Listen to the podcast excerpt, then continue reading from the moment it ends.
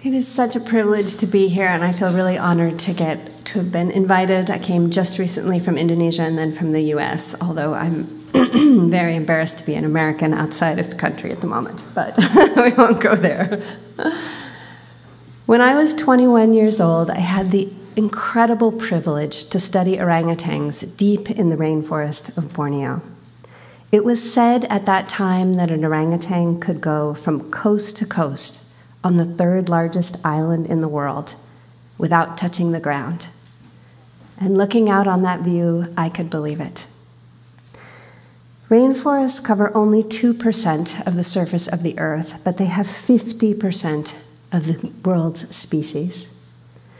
But I began to wonder as I was there what would it matter to discover that orangutans were critical for the maintenance of certain tree species if they went extinct? And even back then, 22 years ago, before the rainforest, before Borneo experienced the fastest rate of deforestation the world has ever known, you could hear that hated sound, the sound of chainsaws in the distance. And I knew what would follow, because the trees they were cutting were so enormous that when they hit the ground, you can literally feel the earth shake in your feet. It was easy to hate the loggers and assume that they were evil people. But the truth of the matter is, I got to know many of these men, and they were in an impossible situation. Imagine for a moment that you had a child as beautiful as one of these. Wouldn't you do anything for them? And of course, if they got sick, you would want to take them to the doctor. But if you are a subsistence agriculturalist and you are only growing a little bit more rice than you need to feed your family for the year, it is very hard to get a large amount of money quickly. And one of the only ways to do that, unfortunately, is to log illegally within the national park. One man I know, Pak Sofian, cut down 60 trees to pay for one C section. And I am not talking trees, right? I'm talking trees that are host to unbelievable biodiversity. But if your child is sick, what choice do you have? What choice would any of us have? And the thing is that Pak Sofian understands that the forest is critical for his short term well being and his long term well being. Like many people around the national park, he describes the forest as his mother. He sees it as the direct source of water. The water comes from the forest, it comes down into his rice fields, which then directly feed his family. He also has a cultural understanding of disease, that logged forest leads to more disease. And it's interesting because there's actually evidence um, that has been published in wonderful journals like the, like the Lancet. um, that logged forest actually has higher levels of um, malaria carrying mosquitoes, Anopheles mosquitoes. And then, of course, this forest is host to unbelievable biodiversity. Not only the animal biodiversity, like the orangutans, but also incredible plant diversity that many of the communities there used for, um, for medicines. But if your child is sick, what choice do you have? So I began to wonder whether or not the best way to save rainforest might not actually be with one of these. So I actually went back, I went to medical school, I did my residency, and then with the goal of returning to Indonesia so that I could do a combined human and environmental health program. So I moved to Indonesia after my residency, and I spent a year traveling around Indonesia looking for the right place for the program. And then I, I chose this site in West Kalimantan, on the western side of the Indonesian side of the island of Borneo called Gunung Palung National Park, which is really the jewel in the crown of the national parks in Indonesia. And I teamed up with this amazing woman, Hotlin Ompusunggu, and the two of us began work with the 60,000 people around that national park. So, how are we going to fix this problem? Well, there's huge, rampant logging around the national park. Um, there's all these health problems. And well, um, here I am, an expert. I went to Yale University. I should know what I'm doing. Um, but actually, no. I have not a clue how to solve this problem. I have been taught to think in boxes. But this is not a boxed problem. And the people who knew this intimately, with every fiber of their being, were the people who lived around the national park. So in the first year, we spent 400 hours doing what I call radical listening. We sat with the communities and we asked them this question You all are guardians of a precious rainforest that is valuable to the health of the whole world. What would you all need as a thank you from the world community in order to be able to protect it?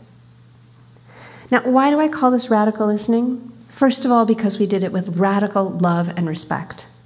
Second of all, because we did it with the intention of actually following through with what the people said. And three, I call it radical because it's not the way normally things are done. It's bottom up driven development. So, what did they ask for? Well, they asked for high quality, affordable health care. They said, without that, we cannot protect the forest because one medical emergency can cost an entire year's income.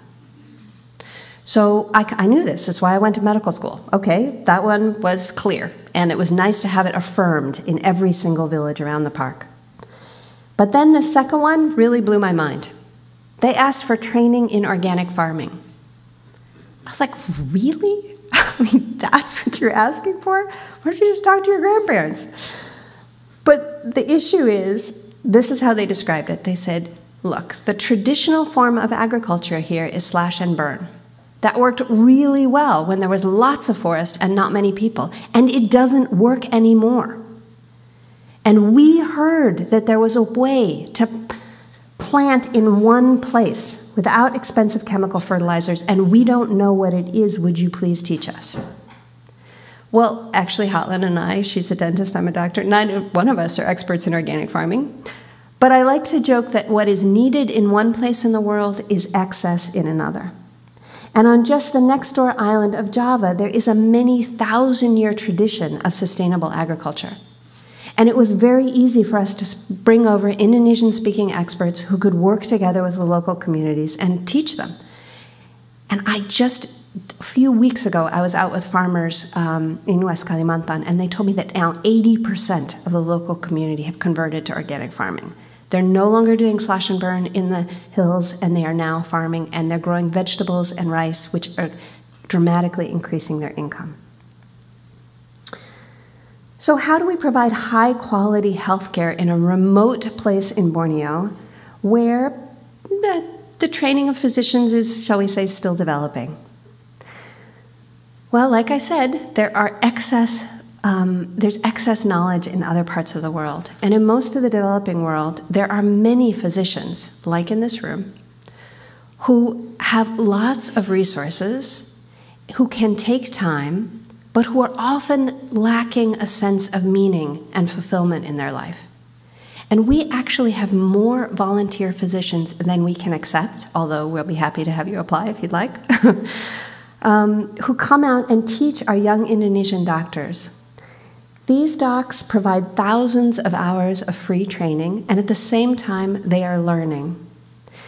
And our, we've trained over now over 30 young Indonesian doctors, and many of them have gone out to work in other places throughout Indonesia, and they tell me they are the best doctors in their hospitals, and I am sure that that is the case.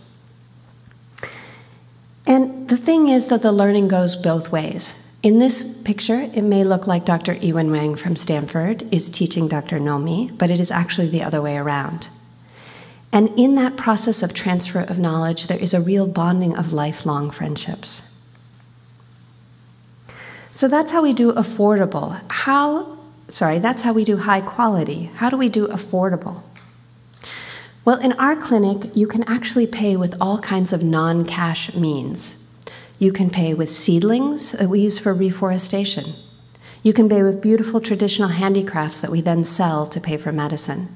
You can also pay with labor that we use to make everything we do cheaper. You can even pay with manure, which is in the beginning was very popular, but then after we did a lot of organic farm training, yeah, no one is going to let go of their manure now. um, yeah, so that that is in these ways, no one ever has to log in order to pay for healthcare. Then we have another way that we tightly intertwine our conservation work and our healthcare work. Every village that is not doing any illegal logging during a given three month period of time gets a 70% discount. Now, that encourages communities to work together and, and brings about some sort of um, social pressure on the few individuals in a community who are often um, working that is damaging the whole community. And in this way, we can also get conservation organizations to help us pay for um, health care. So they will pay for the discount. For example, they will do reforestation work. Um, they will pay for reforestation work, and then we can buy the seedlings from our patients. Because the thing is, we don't have to choose between these two adorable little ones. The way to save baby orangutans is actually to save baby humans, and the way to save baby humans is to save baby orangutans. So, we did a baseline survey when we first started of 1,500 households, and then we repeated that survey uh, five years later and this is what we saw. So, the, first of all, the health impact. So, when we started, there was 3.4 infant deaths per 100 households. That then declined 68% to 1.1 in just five years. And as many of you know, infant mortality is one of the best indicators of overall health of the community. We also asked about various um, symptoms of disease over the prior three months in both of those surveys. We found that 71% of the people um, of the households had had fever when we in the prior three months in 2007, and in 2012 that had declined to just 52%. Diarrhea declined 50% from 40% to 20%, and cough lasting more than three weeks, which in our area is mostly uh, tuberculosis, but also quite a bit of, of pertussis. So that also went down dramatically. And this is combined at the same time we were doing a, a very intensive tuberculosis control program um, with uh, directly observed therapy. And then what about births per mother? Well, actually, that surprisingly went, not surprisingly, but it went down a little bit as well. Now, that's been shown all over the world that when babies are more likely to survive, women have fewer children. What about the logging? Well, when we started, there were about 1,350 logging households. Five years later, that had declined to 450. And now we're at 180 individuals. And we've just recently started a chainsaw buyback program, and we're hoping with that that we're going to get, we probably will never get totally to zero, but we'll hope to get even lower. So, what are all these lo- previous loggers doing? Well, it turns out that 52% of them are doing farming. There's a you know a long tail of all the other things they're doing, but it's mostly farming, which is interesting because it says to me that they knew exactly what the critical fulcrums of change were. And one of the, um, at our five year anniversary party, one of the village leaders said, In my village, there used to be over 100 loggers. Now there are less than 10. He said, The big difference that I've seen is that now loggers can become farmers without startup money for expensive chemical fertilizers. That's again one of those sort of deeper layers of understanding that I never would have gotten as an outsider. So, what is the impact of one site? Well, we've saved over 2,000 orangutans. And that's wonderful because biodiversity is critical, especially as climate change um, is taken over. And then, if the national park were to be entirely logged and all of that um, carbon were to be burned, the amount of carbon emitted would be equal to 14 years of San Francisco pollution. Saving these rainforests in Borneo is critical. There were times last year during severe fires that the amount of emissions from Borneo in one day was greater than the entire emissions from the United States. It's really critical we save these rainforests. The other thing is that what you do may not be as important as how you do it. empowerment really matters. This is a picture of our forest guardians. These are people who are based in every single village around the national park. And they work together with their communities to find solutions on an individual family basis.